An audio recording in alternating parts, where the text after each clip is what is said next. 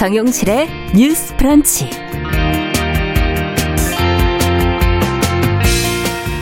안녕하십니까 정용실입니다. 최근에 추미애 법무부 장관과 몇몇 검사들이 검찰 개혁을 놓고 온라인에서 서로 비판을 하면서 공방이 벌어졌습니다. 이 과정에서 속내를 드러낸다는 뜻으로 커밍아웃이라는 표현이 여러 번 등장을 했는데요. 굳이 이 표현을 써야 했는가 일각에서 비판이 나오고 있습니다. 커밍아웃을 사전에 찾아보면 성소수자가 성적 지향이나 정체성을 공개하는 일을 뜻하는 것이죠. 어, 너그럽지 못한 사회의 시선 속에서 아직은 정말 어렵게 용기를 내야 하는 일이고요. 그래서 성소수자와 무관한 사람들이 자신들의 입장을 내세울 목적으로 이 커밍아웃이라는 단어를 사용하는 것을 씁쓸하게 여기는 분들이 있는 겁니다. 자, 뭐, 뭐, 언어라는 건 시간이 지나면서 자연스럽게 의미와 쓰임새가 달라지기도 하지만은요, 어떤 단어들은 그렇게 되기가 어렵죠. 특정 집단, 특히 소수자들의 상처나 인권 문제와 직결이 된 단어, 또 훼손해서는 안될 내용이나 고유한 가치를 담긴 말일수록 더 그렇다고 합니다. 자, 이런 맥락에서 여성들이 위기에 의한 성폭력 피해를 고발한 운동 미투를 비투 같은 말로 변형해서 사용하는 것에 대해서도 고민이 필요한 시점인 것 같습니다. 자, 10월 30일 금요일 정용실의 뉴스 브런치 문을 엽니다.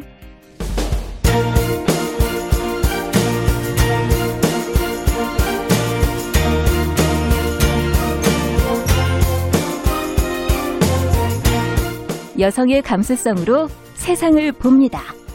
KBS 일라디오 정용실의 뉴스 브런치 여러분의 의견을 기다립니다.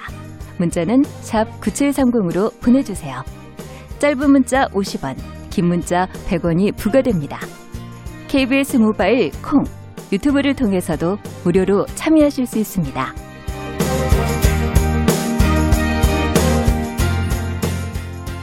네, 정신의 뉴스 브런치는 항상 여러분들과 함께 프로그램 만들어가고 있습니다. 오늘도 꾸준히 이렇게 들어와 주시는 분들을 보면서 힘이 납니다. 남기숙님, 아카시즈님, 뭐 3186번님, 오늘도 누님들의 뉴스 기대하신다고.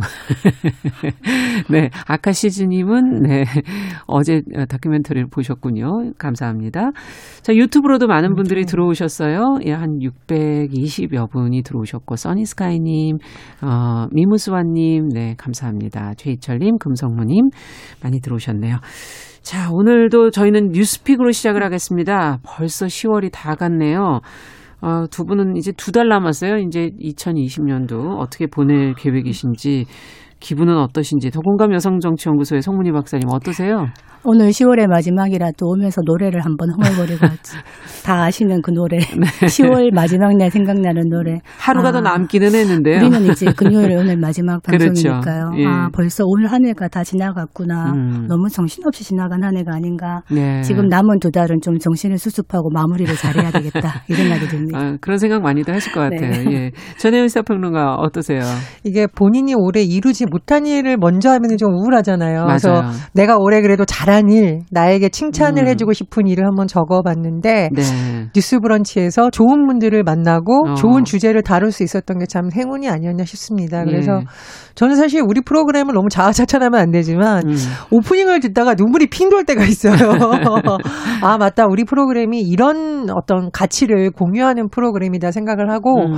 오늘 굉장히 특별한 손님도 오셨더라고요. 네. 뉴스픽도 많이 들어주시고 끝까지 들어보시면 음. 아 뉴스브런치가 이름이 뉴스 브런치라서 객셔리 럭셔리한 걸 지향하는 것 같지만 사실은 우리 사회 곳곳에 네. 약자와 많은 분들에 대한 시선을 두고 싶어 한다라는 걸 좀 느끼실 수 있지 않을까 생각이 듭니다. 그러네요. 뒤에 시간 홍보까지 자, 오늘 저희는 뉴스를 좀, 어, 좀 제대로 좀 하나씩 좀 살펴봐야 될 것들이 많습니다. 첫 번째 뉴스는 민주당이 서울 부산시장, 서울시장, 부산시장 이제 보궐선거 후보를 내기 위한 절차에 이제 들어갔는데, 어, 이 두 자리가 성추문으로 인해서 이제 공석이 됐지 않았습니까? 당원을 개정하면서 지금 후보를 내겠다 하는데 이유는 어디 있다고 보시는지요? 자, 전혜연 평론가께서 지금까지 나온 얘기를 좀 정리해 주시면 저희가 같이 한번 고민해 보겠습니다. 예, 우리 열쇠말 한번 쉽게 정리를 해보겠습니다. 첫 번째는 민주당 당원 제96조 2항입니다. 네. 이 내용은 문재인 대통령이 당대표 시절에 만들었던 내용이에요. 2015년에 네. 만들었는데 어떤 내용이냐. 어, 제가 이 부분을 좀 유심히 보러 가시는 이유가, 어, 선거 있으면 후보 내면 되잖아. 뭐, 이렇게 전당원 투표까지 하냐라고 음. 하는데, 당의 헌법이라고 할 수 있는 당헌하고 어긋나는 행동을 할 수가 없죠. 근데 음. 이 당헌에는 어떻게 돼 있냐. 그러니까 민주당 소속 선출직 공직자가 부정부패 등 중대한 잘못으로 그 직위를 상실해 재보궐선거를 실시하게 된 경우 네. 해당 선거구의 후보자를 추천하지 않는다라고 되어 있습니다. 음. 쉽게 말하면 이 재보궐선거를 치르게 된 원인이 민주당 후보의 잘못인 경우에는 네. 민주당은 후보를 내지 말아야 된다라고 음. 규정이 딱 되어 있는 겁니다. 음. 자, 그런 가운데 두 번째 키워드 보면 내년 서울시장, 부산시장 보궐선거입니다. 네. 선거일은 4월로 다, 다가오고 있는데 그렇죠. 민주당 입장에서는 이 당원상으로 보자면 아예 후보를 내지 말아야 되는 거죠. 예. 당 일각에서는 또 선거가 왔는데 어떻게 정당 후보를 안 내냐 논란이 음. 일다 보니 이낙연 대표가 이것을 좀 정리를 했습니다. 지도부와의 논의도 한 것 같고요. 의원총회에서도 입장을 밝혔는데 쉽게 말하면 그렇다면 당원들의 뜻을 물어보자. 음. 그런데 당원들의 뜻을 물어본다는 건 후보를 낼까요 말까요 이것은 아니고요. 이제 네. 당원 개정안을 가지고 투표를 하겠다는 겁니다. 음. 기존 조항에다가 단서 조항을 추가하는 방식인데 전당원 투표로 달리 정할 수도 있다. 이것이 원칙이지만 음. 이 내용을 넣어서 이 개정 안에 대한 투표를 하겠다는 거죠. 네. 자, 세 번째 키워드. 그래서 민주당 당원 플랫폼을 통해서 오는 31일 온라인으로 투표가 예정되어 있는데요. 31일 오전 10시에서부터 다음날 11월 1일 오후 6시까지 이것에 대한 예, 투표가 네. 진행이 된다고 합니다. 네, 참여 대상은 8.29 전당대회 때 참여했던 뭐 권리당원, 대의원, 그러니까 이건 어느 정도 좀 윤곽이 잡힌 것으로 보입니다. 아, 민주당은 일단 11월 중에 중앙당 공직선거자 후보자 검증 위도 아마 아, 구성하는 것을 검토하고 있다라고 하는데 네. 사실상 재보궐 선거 준비를 시작했다 이런 해석이 나오고 있습니다. 음. 그러나 말씀드렸듯이 당의 헌법인 당헌까지 고치는 것이 맞느냐? 네.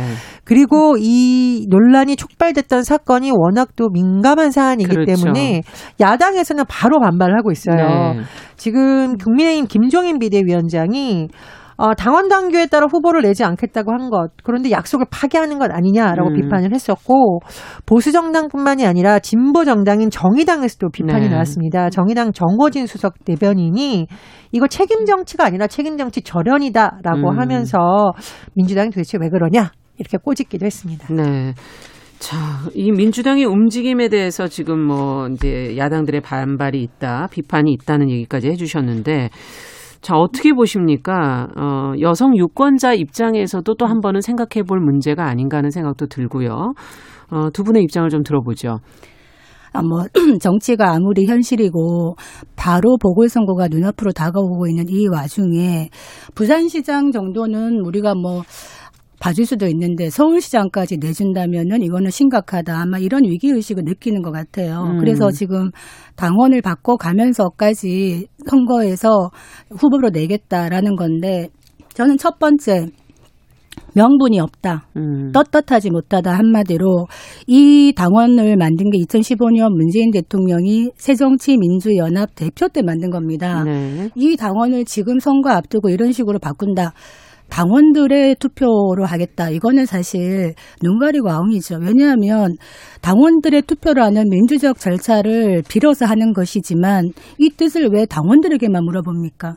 이 지금 부산이나 서울이나 이 보궐선거가 일어나게 된 원인이 어디에 있었는가? 아까 말씀하셨듯이 성 문제로 성비위로 지금 네. 지자체장들이 이렇게 보궐선거가 됐는데 이거에 대해서 중대한 잘못이라고 느끼고 사과한다고 한다면 거기에 합당한 대응이 있어야 되는데 그럼에도 불구하고 당원까지 바꿔가면 수벌을 내겠다. 국민들이 과연 이걸 납득할 수 있겠는가?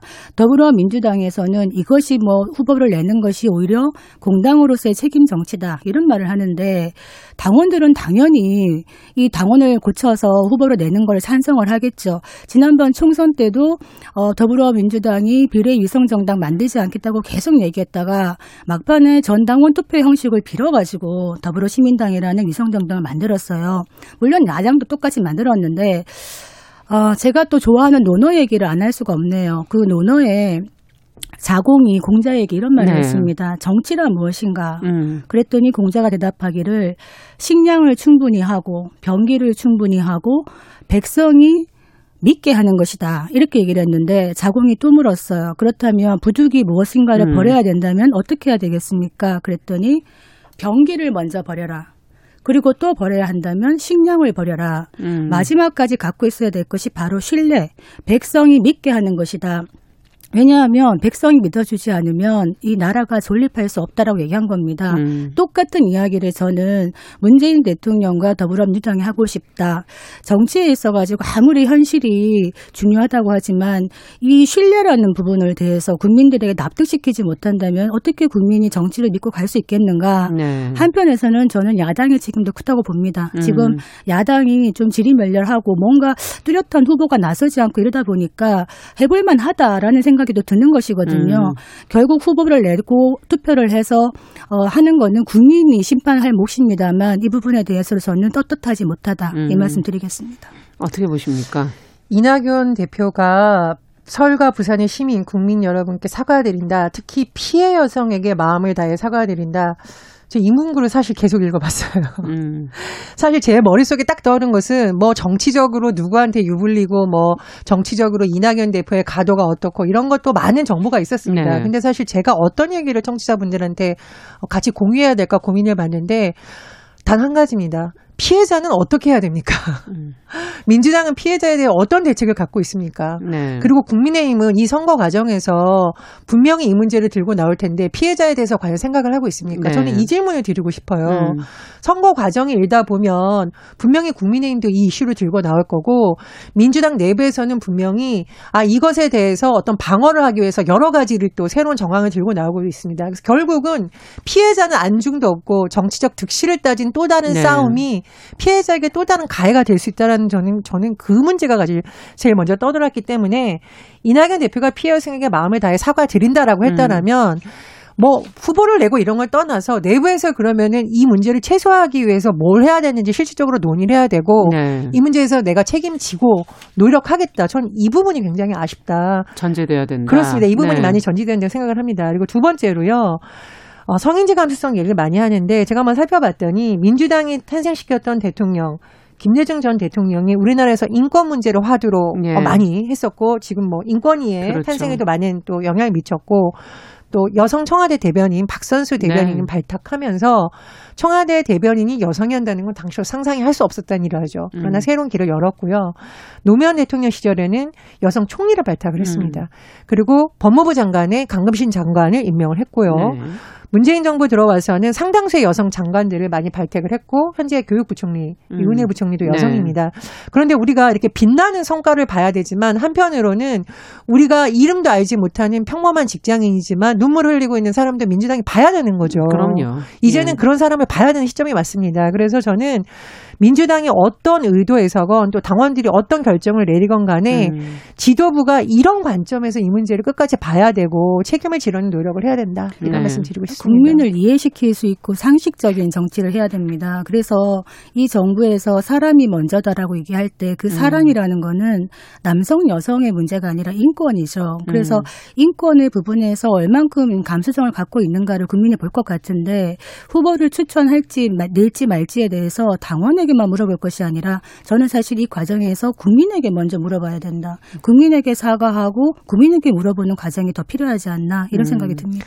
그리고 저는 이제 사실은 이게 정당의 관계자들 분들 여러 정당의 관계자들 분들을 약간 취재하면서 들은 얘기인데 어, 당원들끼리의 대화를 하는 단체 대화방이 있잖아요. 예. 거기에 이 이슈가 올려오면 어, 피해자에 대한 뭐 신원 정보를 유통한다던가, 뭐 피해자를 비방하는 글이 올라간다던가, 혹은 그렇지 않은 사실이 아닌 에 대해서 막 서로 공방이 벌어지고 있다라고 음. 하는데 이거는 명백한 2차 가해입니다. 그렇지. 아무리 네. 정치가 중요하다고 해도 정치는 약자를 위해서 존재하는 것이거든요. 네. 그런 행동은 절대 하지 말아달라는 당부를 다시 한번 드리고 싶습니다. 네. 무엇이 좀 우선돼야 하는가 하는 걸 좀 생각해 보시면 좋을 것 같네요. 자, 유명희 통상교섭본부장이 지금 WTO 사무총장에 선출될 가능성을 두고 지금 언론 보도가 계속 이어지고 있고 어, 미국이 지금 유 본부장을 지지한다는 입장을 지금 선언을 하게 되면서 판세가 좀 달라지는 것 아니겠느냐 하는 그런 분석들도 나오고 있습니다. 자, 관련 내용을 송 박사님께서 좀 정리해 주시면 저희가 이 문제를 왜 관심 있게 들여다봐야 할지를 좀 고민해 보죠. 네, 그 WTO 사무총장 선거 우리 방송에서도 한번 다룬 적이 있습니다. 네. 그 유명희 통상교섭본부장에게 응원의 힘도 줬었는데 네. 지금 좀 힘든 기로에 서 있습니다. 그 선거에 있어 가지고 먼저 여기에 열쇠말 하나 하자면 네. 컨센서스. 네.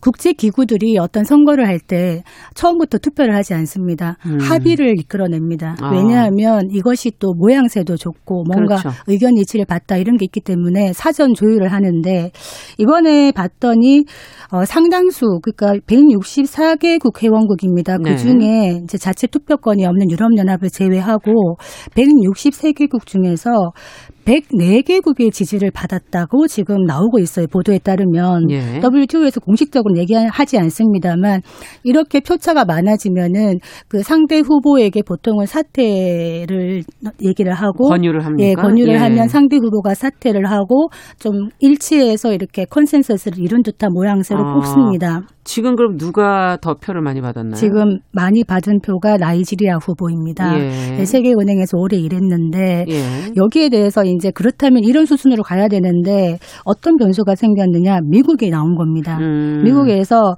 이 선호도 조사 결과를 보고 난 다음에 이 상대 후보 나이지리아 후보에 대해서 거부권을 행사하는 듯한 말을 하면서 음. 공식적으로 한국의 유명희 후보를 지지한다 이렇게 얘기했습니다. 음. 물론 지지의 이유는 이 WTO가 개혁도 해야 되고 많은 일을 해야 되는데 네. 지금 이 어려운 시기에 어떤 일을 할 수 있는 무역의 능력을 갖고 있는 게 바로 이 유명희 본부장이다 음. 이렇게 얘기를 하고 있습니다만 네. 이건 표면적인 것이고 네. 실제로는 이 나이지리아 후보가 미국 시민권자입니다만 네. 친중국 성향입니다. 아. 친중국 성향이고 또 어, WTO 자체가 사실은 세계의 어떤 자유로운 친무역 이런 그렇죠. 기조로 운영이 되는 것이라 이게 95년도에 만들어졌고 미국이 여기 힘을 실었었는데 네.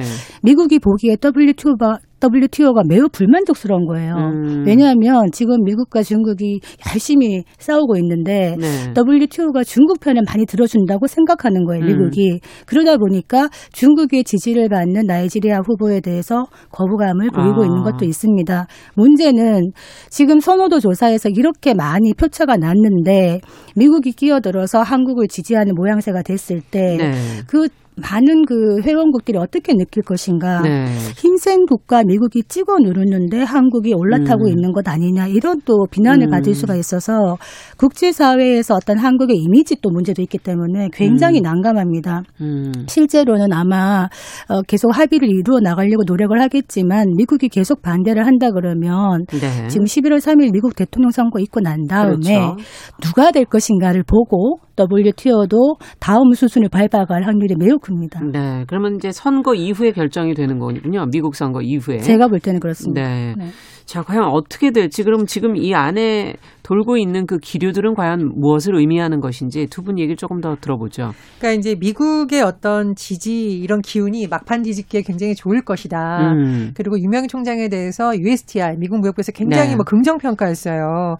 투명성의 의미를 지키는 뭐 이런 얘기를 하면서 음. 현장에서 직접 해본 경험이 있는 누군가 이끌어야 된다. 중대한 개혁이 매우 필요하다. 네. 좋은 말은 다 들어가 있는데 문제는 미국이 지금 중국이라던가 유럽연합이라던가 일본으로부터 음. 반대에 서 있는 전선 양상이 돼버린 거죠. 네. 그렇다 보니 WTO 사무총장이라는 자리 자체가 마치 미국과 이른바 중국과 다국적 EU, 그렇죠. 뭐 일본 이런 식의 대립 구도사에 껴있는 모양새가 돼버렸습니다. 예. 그래서 박사님이 말씀하신 것처럼 이건 뭐 우리나라나 유명 총장이 의도한 바는 아닌데 미중 간 치킨 게임 사이에서 써 이렇게 서 있는 듯한 양상이 음. 돼버렸기 때문에 어, 유명희 본부장이 뭐 어떤 메시지를 낸다든가 행보를 굉장히 주의해야 된다라고 보고요. 그래서 전문가들이 아 뭐 독자적 매력을 발산해야 된다 이렇게 얘기를 해야 되는데 아. 정답이 뭔지는 잘 모르겠습니다만 어떤 현명한 대처가 필요한 시기다 이렇게 예. 볼수 있습니다. 아마 이제 만약에 트럼프 대통령 대통령이 아니라 바이든이 된다면, 된다면 또 네. 이게 문제인 게 트럼프 대통령 하에서 어떻게 보면은 지지를 받았던 유 후보를 그대로 끌고 갈 것인가 또 아. 고민의 지점이 생기는 것이고 네. 그래서 어, 투표를 한 적이 없었지만 계속 미국이 거부할 경우에 다른 국가들이 좀 단결해서 이번에 그러면 우리 투표로 가겠어. 미국에 굴하지 않겠어라고 간다면은 이거는 또 WTO에 또 상처를 남기는 일일 수도 있고 음. 새로 된 사무총장이 WTO 개혁을 하는 데 있어가지고 미국의 지지를 받아들이지 못한다면은 또, 또 WTO가 많은 난관을 예. 가질 수 있기 때문에 아마 11월 9일까지 라고 되어 있습니다만 미국 대통령 선거 결과에 따라서 달라질 것 같다 음. 이런 생각이 듭니다. 미중 무역 전쟁의 그 숲에서 우리나라의 참 어려운 위상을 또 한번 보여주는 게 아닌가 하는 생각도 들고요. 자, 결과는 저희가 또 11월 어 미국 대선 이후에 어 찾아서 좀 챙겨서 보도록 하겠습니다. 자, 마지막으로는 대법원이 어제 이명박 전 대통령에게 징역 17년형을 이제 확정했다는 보도가 이제 나왔죠.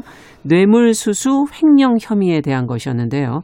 이 대법원 결정에 대한 정치권의 시각이 뭐 나누어지고 있고 뭐 자세한 내용은 저희 보도가 많이 됐으니까 두 분은 어떻게 보시는지 논평 한 마디씩 듣고 마무리하도록 하죠.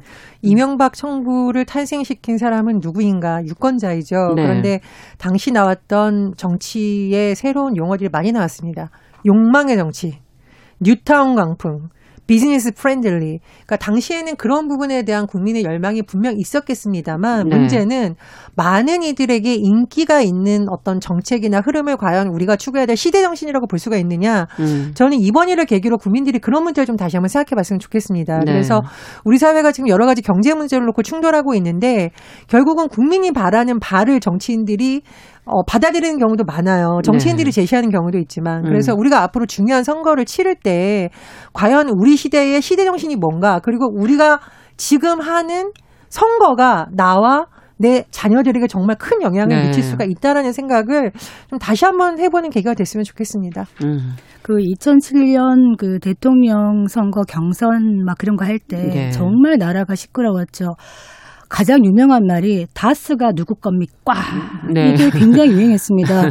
그때 정말 많이 들여다봤는데 네. 봐도 봐도 어렵더라고요. 정말 네. 다수 다스가 누구 겁니까에 대한 네. 소유 구조나 이런 게 너무나 복잡했는데 13년 만에 드디어 이제 종지부를 음. 찍은 거죠. 네. 그러면 그때 검찰이 조사한 거에서는 왜 혐의가 없게 나왔고 그렇죠. 지금 나왔느냐? 어떤 측면에서 본다면 이래서 우리가 검찰 개혁을 얘기하는 게 아닌가 이런 음. 측면이 먼저 생각이 들고 음. 두 번째는 이 전직 대통령들이 다 어떻게 보면은 이렇게 감옥행 내지는 네. 재판대에 서는 것이 그들의 문제가 일단 크겠지만 한국의 제왕적 대통령제 네. 이 문제가 크지 않겠나 음. 권력의 어떤 으로부터 자유롭지 못한 이런 구조 자체를 좀 바꿔야 네. 이런 비극이 더 되풀이되지 않겠나 않지 않나 이런 생각이 여러 번 언급이 됐었죠. 대통령 사실은. 자체가 네. 모르겠습니다. 사실 어 저는 만약에 대통령을 한다 이러면은 정말 국민을 위해서 생각을 하고 살아야 될 공명심 내지는 public mind를 가져야 되는데 아까 말했던 비즈니스 friendly 얘기했지만 음. 국민 friendly가 아니라 그 권력이 본인의 부를 축적하는 방향으로 간다면은 음. 이런 일이 또 반복될 수밖에 없겠죠. MB 시절에 이런 말을 했습니다. 최시중 전 방통위원장이 네. 천망회회 소위 불로 이런 말을 했습니다. 음.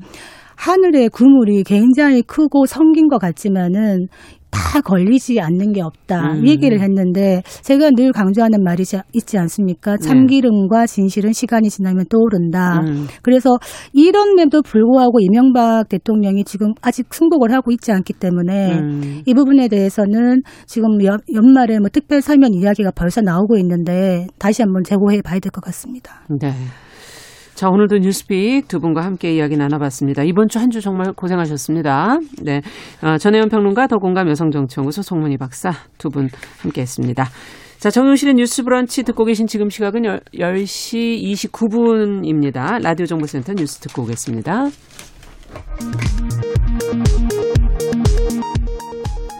어제 코로나19 신규 확진자 수가 114명으로 사흘 연속 100명대를 유지했습니다.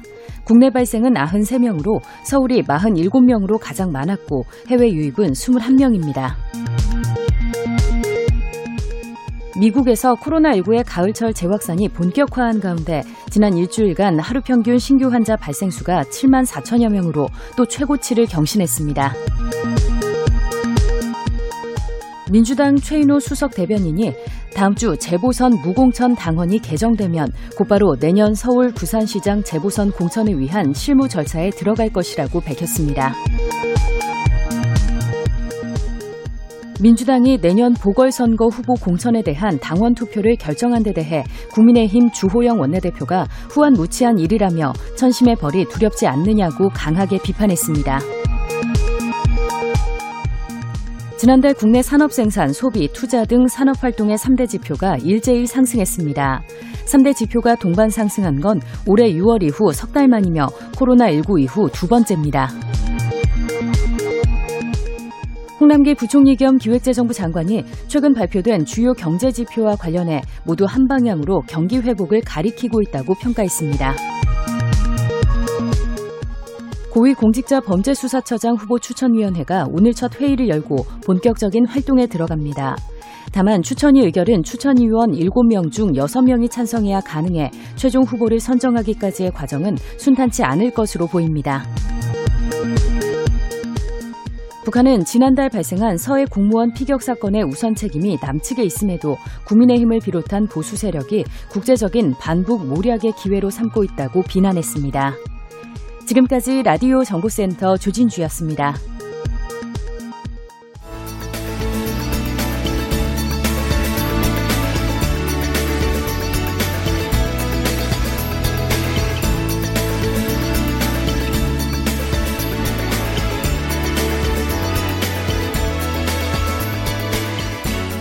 세상을 보는 따뜻한 시선.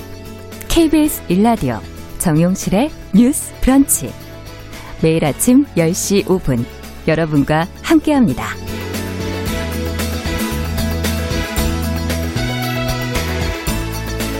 네, 정용실의 뉴스 브런치 듣고 계신 지금 시각 10시 32분입니다.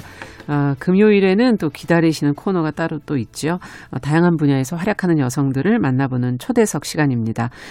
어, 저희 방송에서 늘 지금 뭐 인권에 관한 문제들 많이 들여다보고 있는데 우리 사회 인권 의식이 높아지고 있다 이걸 정말 많이 체감하게 됩니다. 이럴 때마다 자주 거론되는 기관이 사실 있었어요. 바로 국가인권위원회. 어, 최근에는 저희가 한번 보도해드렸던 차별금지법 제정과 관련해서도 이 국가인권위원회의 노력이 아주 자주 보도가 됐습니다. 그래서 오늘은 저희가 모셨습니다. 직접 어, 국가인권위원회 소속으로 우리 사회 차별과 혐오를 없애기 위해서 노력을 하고 발로 뛰고 있는 실무자 한 분을 모셨습니다.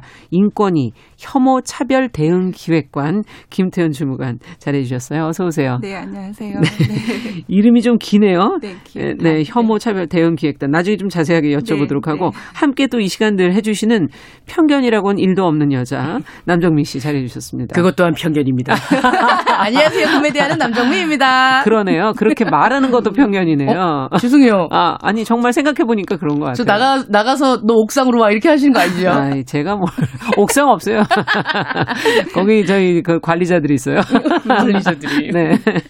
자, 그러면 오늘은 국가인권위원회라는 곳에서 지금 일을 하시면서 특히 혐오 차별 대응 기획단이라는 업무를 음. 하고 계셔서 음, 이 업무는 또 뭔지 좀 전반적으로 소개를 좀 듣고서 얘기를 네네. 네. 풀어가는 게 좋겠죠. 네네. 네. 어, 혐오차별 대응 기획단은 이제 생긴 지 2년 된 임시 조직이고요. 임시 조직. 네, 상설 부서는 아니고요. 이제 어, 우리 사회 혐오차별이 너무 심하다라고 이제 음. 여러 의견들도 있고 또 위원회도 그 부분에 대해서 마이크를 가까이 대응이 필요하다라고 예. 생각을 해서 혐오차별 대응 기획단을 만들었습니다. 별도로. 아. 예. 그래서 지금 뭐 혐오 표현 이런 이슈들이 되게 많이 등장하잖아요. 네. 그런 것들을 전담하는 부서 라고 음, 보시면 될 것 같아요. 네. 그렇군요. 그, 왜, 교수님들이나 이런 분, 수학 선생님이나 이러면 자식들이 수학 되게 잘할 것 같고 막 아. 이러잖아요. 국가인권위원회에 혐오 차별 대응 기획단에 계시니까 음. 굉장히 혐오나 차별 이런 건 1도 없는 사무실이라는 아, 생각이 드는데 어떠세요? 편견이죠. 네, 편견입니다. 네. 너무 완벽하게 기대하지 마세요, 네, 서로. 네, 그렇죠. 네. 그게 사실 위원회 직원들이 갖는 부담이기도 약간 한 것 같아요. 어디 가서 말 하나 하기도 네, 네, 힘든. 그렇죠. 네, 어디 가 예. 인권위 직원이 이럴 수 있어 뭐 이런 얘기들을 자주 듣거든요. 아. 네. 정말 뭐 여러 위원회 부처가 뭐 있지만은 국가인권위원회에서 일하시는 분들은 이런 면에서 좀 힘드신 부분이 분명히 있을 것 같아요. 아, 네, 그렇죠. 예. 아무래도 기대가 있고, 근데 음. 사실 어디든 직장 생활이라는 건 비슷할 수밖에 없거든요. 음, 맞아요. 그 속에서 조금 더 깨어 있어야 하고 한 발짝 그렇죠. 더 앞서서 고민해야 된다 이런 부담감들도 대단히 많고요. 네. 음. 그리고 찾아오시는 분들 자체가 워낙 이제 치매나 차별로 상처받은 분들이 많으시니까 아. 그분들과 이제 소통하는 것들에 대해 서도 고민이 대단히 많은 편입니다. 네. 네. 원래 그 뭐 이런 그 부처나 이런 데서는 뭐 이번에는 뭐몇 까지 도달 성취 아, 네. 이러면 와 우리가 해냈어 이러는데 음. 국가인권위원회에서는 목표가 뭐냐? 모, 목표를 어떻게 아, 측정해요? 네.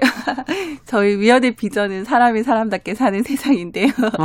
네, 사실 이제 저희도 예산을 쓰는 국가기관이다 보니까 그런 어떤 수량적인 목표치도 당연히 있고요. 음. 그러니까 예를 들면 조사를 얼마만큼 빠른 시간 내에 했느냐, 이전보다 사건을 어떻게 처리했냐 이런 것들도 있지만 사실은 정책이라든지 이런 제도 개선 같은 것들도 음. 되게 중요할 수 있거든요. 그래서 네. 음. 그런 것들에 대해서 이제 우리 사회가 얼마나큼 받아들이고 변화됐느냐 뭐 이런 음. 것들을 이제 넓게 평가를 하는 거죠. 네. 네. 항상 이런 그 공공기관 느끼는 것은 그 양적인 그 음, 수치보다 음, 목표보다는 좀 질적인 목표로 전환하면 어떨까 하는 그런 생각을 늘 한번 해보게 되는데, 아, 네.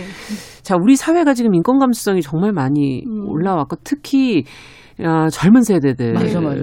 너무 느끼시 네, 본인도 네. 느끼시죠? 네, 맞아요, 예. 맞아요. 저는 국가인권위원회 제일 처음에 그 제일 처음 접했었던 영상 뉴스 예. 영상이 음. 군인 아, 네. 예 의문사를 아. 이렇게 규정해주는 그걸로 노력 많이 하신 걸로 네. 되게 고마워했던 기억이 있거든요. 음. 근데 지금 보면 진짜 너무 많이 올라와 있고 그래서 젊은 친구들이라고 해야 될까요? 네. 굉장히 당당해요. 네. 아, 네. 오, 저는 그 보고 되게 보기 좋죠. 예, 그 성취 올리신 것 같은데. 아, 네. 음. 이제 위원회가 설립된 지 20주년 됐거든요. 내년에 네. 내년이면 아. 20주년이니까 그만큼 어쨌든 사회가 그런 인권에 대한 고민들이 깊어졌다라는 음. 뜻인 거고 그리고 사실 저희는 학교 다닐 때 인권 교육 한 번도 받아보지 않았지만 그렇죠. 지금은 인권 교육 다 하거든요. 다 합니까? 네, 네, 네.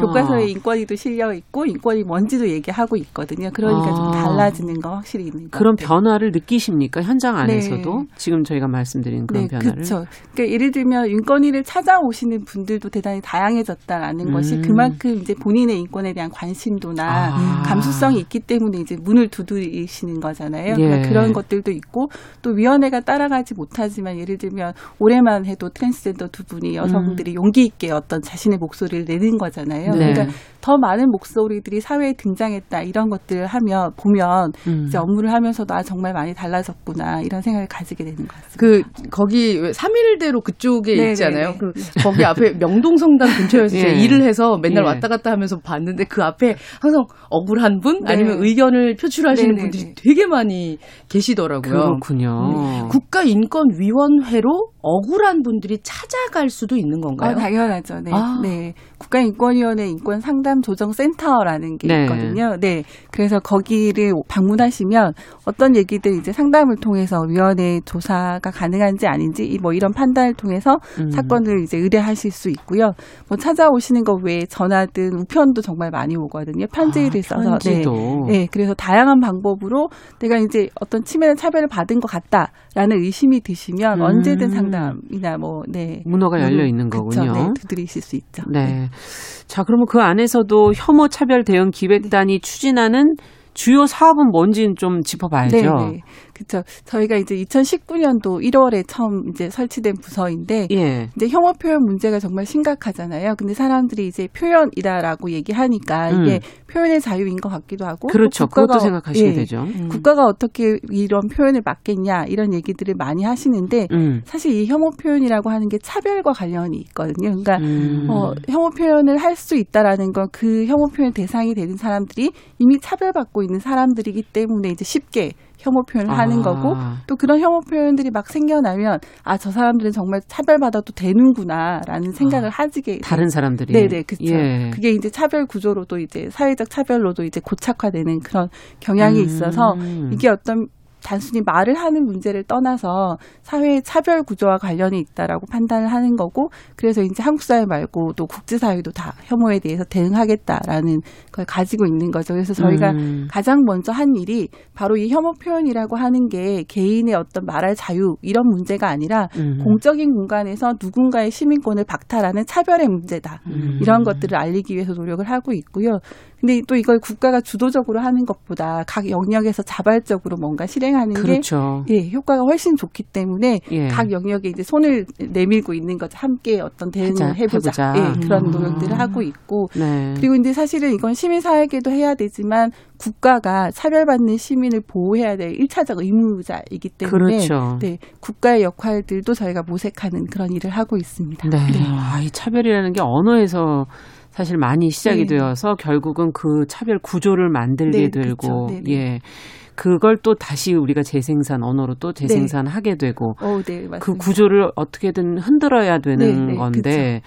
그게 참 쉽지는 않군요. 사실 네. 그 만약에 인권위원회 가서 음. 정용실 아나운서가 남정미가 차별했어요 음. 이렇게 얘기를 하면 음. 저한테 왔을 경우에 어 저는 차별하는 사람이 아니에요라고 음. 얘기하는 경우도 있을 건데 아. 호환 기준이라고 해야 될까요? 그러네요. 네. 네. 근데 사실 법적 차별은 아주 명확하거든요. 그러니까 약간 어렵긴 한데 차별이라고 하는 건 비교 대상이 우선 있어야 하거든요. 그러니까 상, 어떤 사람들과 비교했을 때 내가 명확하게 조금 예를 뭐 들어주신다면 아 예를 들면 최근에 이제 위원회가 결정한 것들 중에 예, 뭐냐면 하나. 예. 그모 방송국에서 이제 직원을 채용하는데 네. 남성은 계속 정규직으로 채용하는데 여성은 프리랜서나 아. 계약직으로만 계속 채용을 한 거예요. 네. 그러면 이제 비교가 되는 거잖아요. 네, 아나운서라는 그렇죠. 직종에서 음. 두 성별이 있는데 성별로 차별이 이제 차이가 발생한 거니까. 예. 근데 그 차이가 합리적인 이유가 있느냐 없느냐를 이제 보게 되는 거거든요. 음. 그런데 저희가 살펴보니까 그냥 관행이었던 거예요. 관행. 예, 예. 그러니까 예를 들면 우리 흔히 가지고 있는 남성은 어떤 뭐 집에 그, 가장이고 예, 그쵸 그런 역할을 예. 해야 하니까 음. 안정된 직장이 필요하다라고 어. 보는 거고 여성은 좀 그렇지 않다라는 시선을 가지고 있으니까 쉽게 이제 일하다 음. 떠날 수 있는 뭐 프리랜서나 계약직으로 뽑게 되고 음. 그런 거죠. 그래서 그렇게 차별이라고 하는 건 명확하게 이제 비교 대상이 있고 음. 그렇게 다른 걸 갖게 아니면 같은 걸 다르게 대우하는 이유가 명확해야 되는 거죠. 그 네. 그 이유가 합리적이냐 합리적이지 않느냐. 예. 저희 엄마 계속 저 차별해서 신고하고 싶은데 아, 엄친 딸 엄마 친구 딸내미는 음. 적게 먹고 막 이러면은 네. 이런 건 안 되는 아니 거고. 근데 그거는 그래서 뭐 다르게 대우한 게 있나요? 아 그렇구나. 네, 그건 명확성이 네. 있군요. 비교는 하셨지만 네. 대우는 더 잘해 주시잖아요. 아, 네. 어. 이 제가 가서 억울함을 토로했을 때 네. 이게 얼마 정도 안에 해결이 되나요? 아, 네. 규정상 은 3개월 정도 내부적으로 이제 처음 접수를 해서 조사를 하고 결과가 나오는 기간이 걸리는데 음. 이게 사건이 사람과 관련된 거기 때문에 그렇죠. 천차만별이에요. 사실은 좀 오래 걸리는 사건도 있고 아. 주 명확하게 차별 관계가 명확하고 그 이유도 이제 쉽게 드러나는 사건들은 오히려 빨리 더뭐 예. 끝나는 경우도 있고 그래서 음. 단정적으로 얼마다 이렇게 말씀드리기는 좀 어려운 것 같습니다. 근데 지금 앞서 네. 얘기해 주신 것처럼 이 이것이 결국은 관행에서 왔다고 네, 얘기하셨잖아요. 네. 그 남, 이렇게 남성은 가장일 확률이 음. 높으니까 하는 이런 관행에서 왔다면 그거를 고치는 건 상당히 어려운 거 아닙니까? 관행이란 건 오랫동안 저희 그렇죠. 인식 네. 속에 네. 네. 문화 속에 어떻게 보면 녹아 있는 거라 그걸 네. 전환해야 되는 거잖아요. 그렇죠. 예.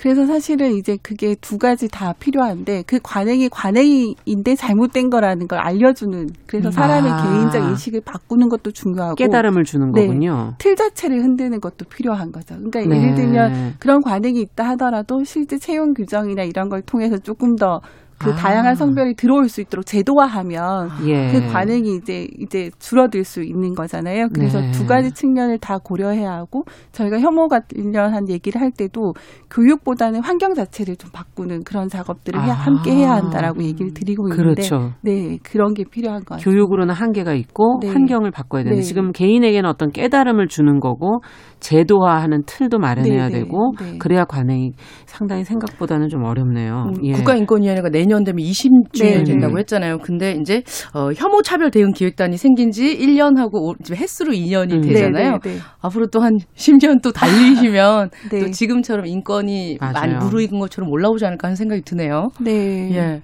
자, 근데 얼마 전에 저희가 이제 차별금지법 제정에 관한 것을 네 저희가 이제 방송을 해드렸던 적이 있는데 네 국가인권위원회가 지난 6월에 어, 이 재정 의견을 표명을 하지 않았습니까? 인권이 자체적으로 마련한 법안이 지금 이제 올라가 있는 건지 음, 네. 아니면 그 내용은 무엇이고 지금 또 정의당이 발의했다고 저희는 알고 네네. 있는데 포괄적 차별 금지법 이것과 차비 차이점은 뭐고 음, 네. 네, 같은 점 뭔지를 음. 알아요. 왜 따, 따로 이런 뭐가 가는 건가? 네네. 아니면 서로 돕고 있는 건가? 자세하게 모르겠어요. 네. 사실 법안은 여러 의견을 담아서 내는 거고 결국 이제 그게 국회로 넘어가면 아마 통합돼서 심사를 하게 될 음. 건데요. 위원회가 차별금지법을 처음 꺼낸 건 2006년도였거든요. 아우, 그때 오래됐네요. 네, 정부에 이제 저희가 차별금지법을 이제 권고를 해, 이제 입법을 하라고 권고를 했고 네. 다음에 2007년도에 법무부가 실제로 발의를 했어요. 정부 안으로 음. 발의를 했는데 불행하게 논의되지 못하고 2008년도에 이제 당시 국회가 이제 종료되면서 많이 폐기됐거든요. 네. 예. 그리고 다시 이제 말씀처럼 이번에는 정부가 아니라 국회에 의견 표명을 한 거거든요. 그러니까 아. 예, 만들 필요가 있다라고 하는 것을 의견을 표명했고 이제 그쯤에 정의당은 6월에 이제 별도로 정의당 차원에서 발의를 한 거죠. 음. 네. 그리고 제가 알기로 지금 뭐 여당도 발의를 준비하고 있다고 하는데요. 예. 네. 근데 이제 발의만 하는 건 의미가 없지 않습니까? 그, 맞아요. 네. 네. 논의를 통해서 이 법이 실제로 이제 만들어지는 과정들이 음. 필요한 거고요. 그 이제 공이 이제 국회로 넘어갔다고 보시면 될 것 같아요. 그리고 순서가. 네 저희가 의견 표명을 했다 하더라도 그 법안이 단독으로 발의되지 않는다 하더라도 음. 정의당 법안과 함께 논의될 수 있는 여지가 있기 때문에 네. 이제 국회가 공이 공을 받게 된 거는 사실인 거고요. 정의당과 위원회 평등법의 큰 차이는 이제 법명에서 드러나는 게 약간 법명이 있고 뭔데요? 저희 저희는 이제 평등과 차, 평등 및 차별 금지에 관한 법률이고 예. 정의당의 차별 금지법인데 사실 같은 내용이긴 해요. 같은 네. 목적이고 그런데 이제 사람들이 차별 금지법 하면 많은 오해를 가지고 계신 거예요. 그러니까 아까 얘기했듯이 내가 뭔가 발언하는 게 금방 차별 금지법에 의해서 아, 처벌되거나 부정적으로 네네. 조금 더 생각하신다는 그쵸, 거군요. 그쵸. 그래서 그런 어떤 개별 차별 행위, 합리적인 차별 행위가 아니라 잘못됐다고 느껴지는 음. 그런 차별을 금지하는 거고 결국 그것의 목표는 평등을 지향하는 거다라는 음. 걸 조금 대외적으로 명확히 할 필요가 있겠다라고 해서 법명에 아. 이제 평등이란 단어를 넣은 거고요. 예. 네. 구체적으로는 예를 들면 이제 국가인권위원회 혐오 차별 대응을 하고 있잖아요. 예. 그래서 그 법 안에 괴롭힘이라고 하는 그 하위 항목에 혐오적 표현이라는 단어가 들어갔어요. 그러니까 음. 이런 혐오적 표현을 하는 것도 일종의 차별행위다라고 하는 것들을 이제 법에 담은 거고요. 정의당 그 법안의 가장 큰 차이는 국가인권위원회에 시정명령권을 부여하고 있는 겁니다. 네.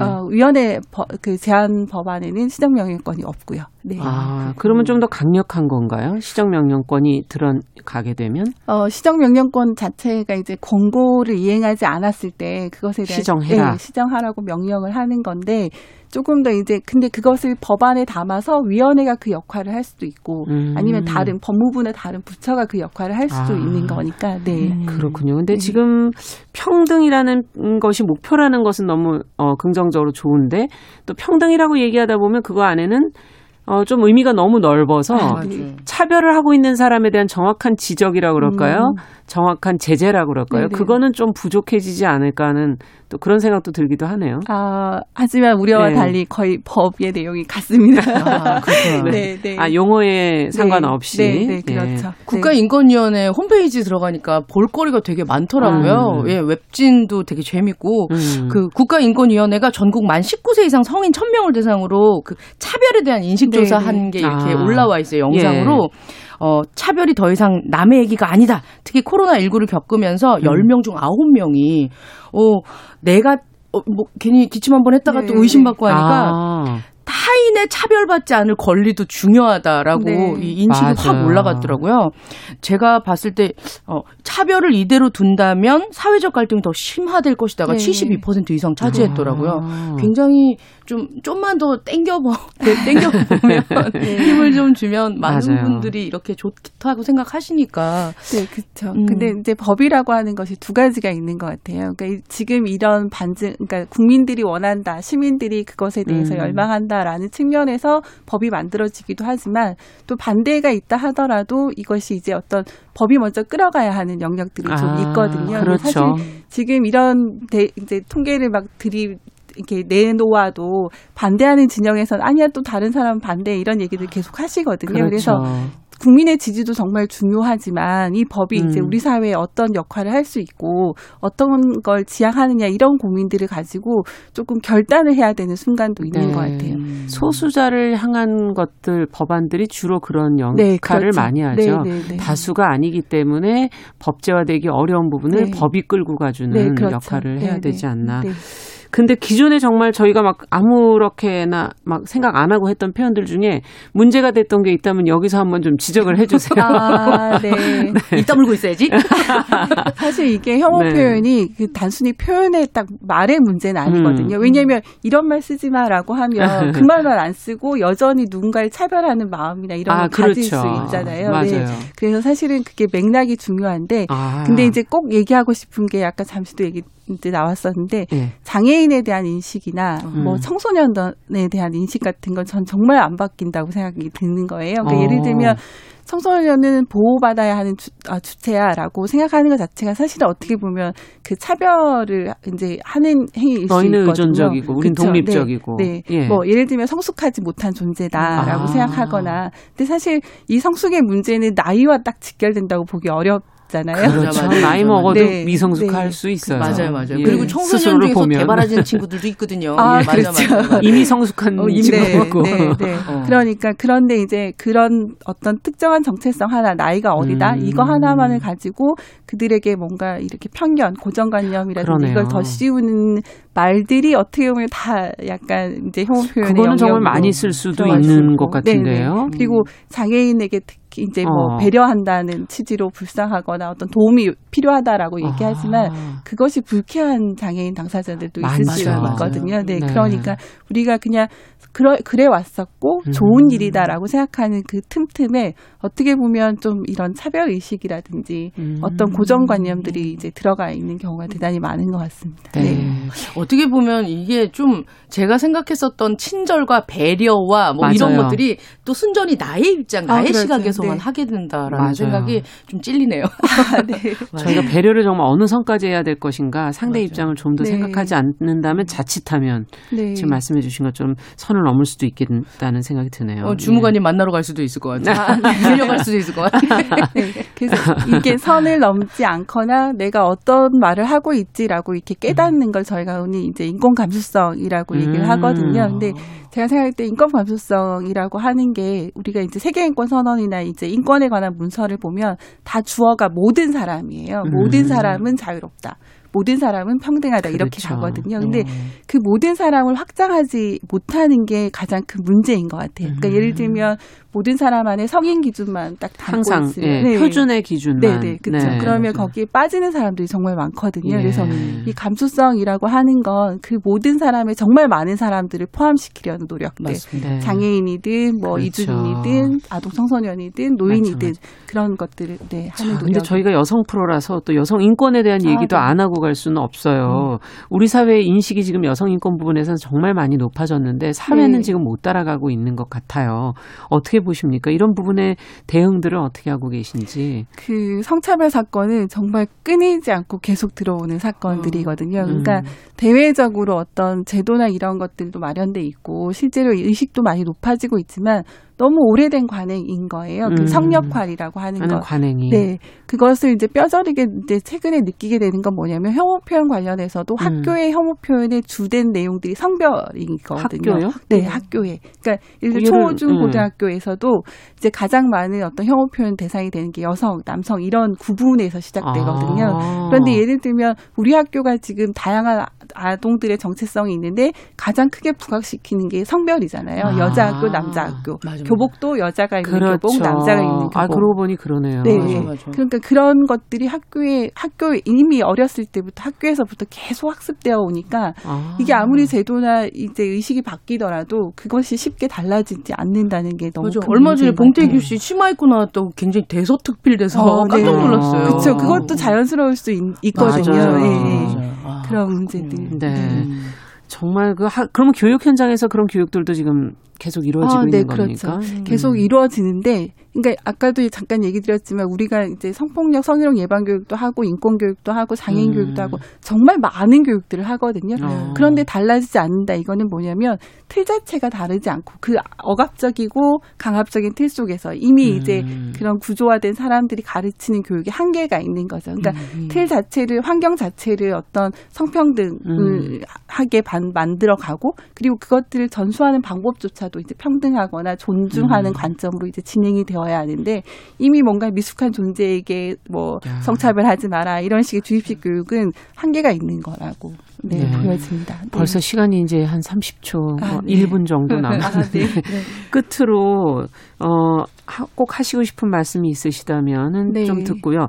또 한 가지 더 마지막 질문은 권, 인권위 권고는 너무 약한 거 아니냐, 뭔가 좀 제대로 해야 되는 거 아니냐는 네. 그런 국민들의 바람은 어떻게 바, 아, 네. 느끼시는지. 네. 그 사실 이제 권고 기능밖에 없기 때문에 구제가 완벽하지 않다고 느끼시는 분들이 정말 많은데 권고라는 기능 때문에 오히려 인권위가 정부와 좀 다른 의견도 얘기할 수 있고 이미 법으로 딱 규정되어 있지만 그 법을 넘어서는 어떤 인권적 관점의 대안들도 제시를 할 수 있다고 음. 보거든요. 그래서 권고라는 것이 사실은 더 약자 옆에 더 많은 곳에 스며들기 위한 기능이기 음. 때문에 그렇게 이해해 주시면 네 좋을 것 같다는 생각이 들고요. 음. 어, 평등법 사실 많은 노력을 거치면서 그리고 시민사회계나 여, 많은 영역에서 지금 만들어지기를 원하고 있거든요. 어, 법이 이제 만들어지는 것에 대한, 대한 우려도 있을 수 있는데 네. 이 우려라고 하는 건 이제 나중에 찾아서 바꿔가면 되는 네. 거니까요. 네, 네 함께 해주셨으면 좋겠습니다. 네, 네. 네. 남정미 씨는 어떠셨어요? 네, 평등의 실현 우리 모두가 누려야 할 권리의 크기를 넓히는 과정이라고 써 있더라고요. 음. 음. 예, 지지하도록 하겠습니다. 아, 감사합니다. 금요 초대석 오늘은 국가인권위원회 혐오차별대응기획관 아, 김태현 주무관을 모셔봤습니다. 남정미 씨도 오늘 함께해 주셔서 감사합니다. 네, 고맙습니다. 네, 뉴스브런치 금요일 순서 여기서 마치겠습니다. 저는 다음 주에 뵙겠습니다. 감사합니다.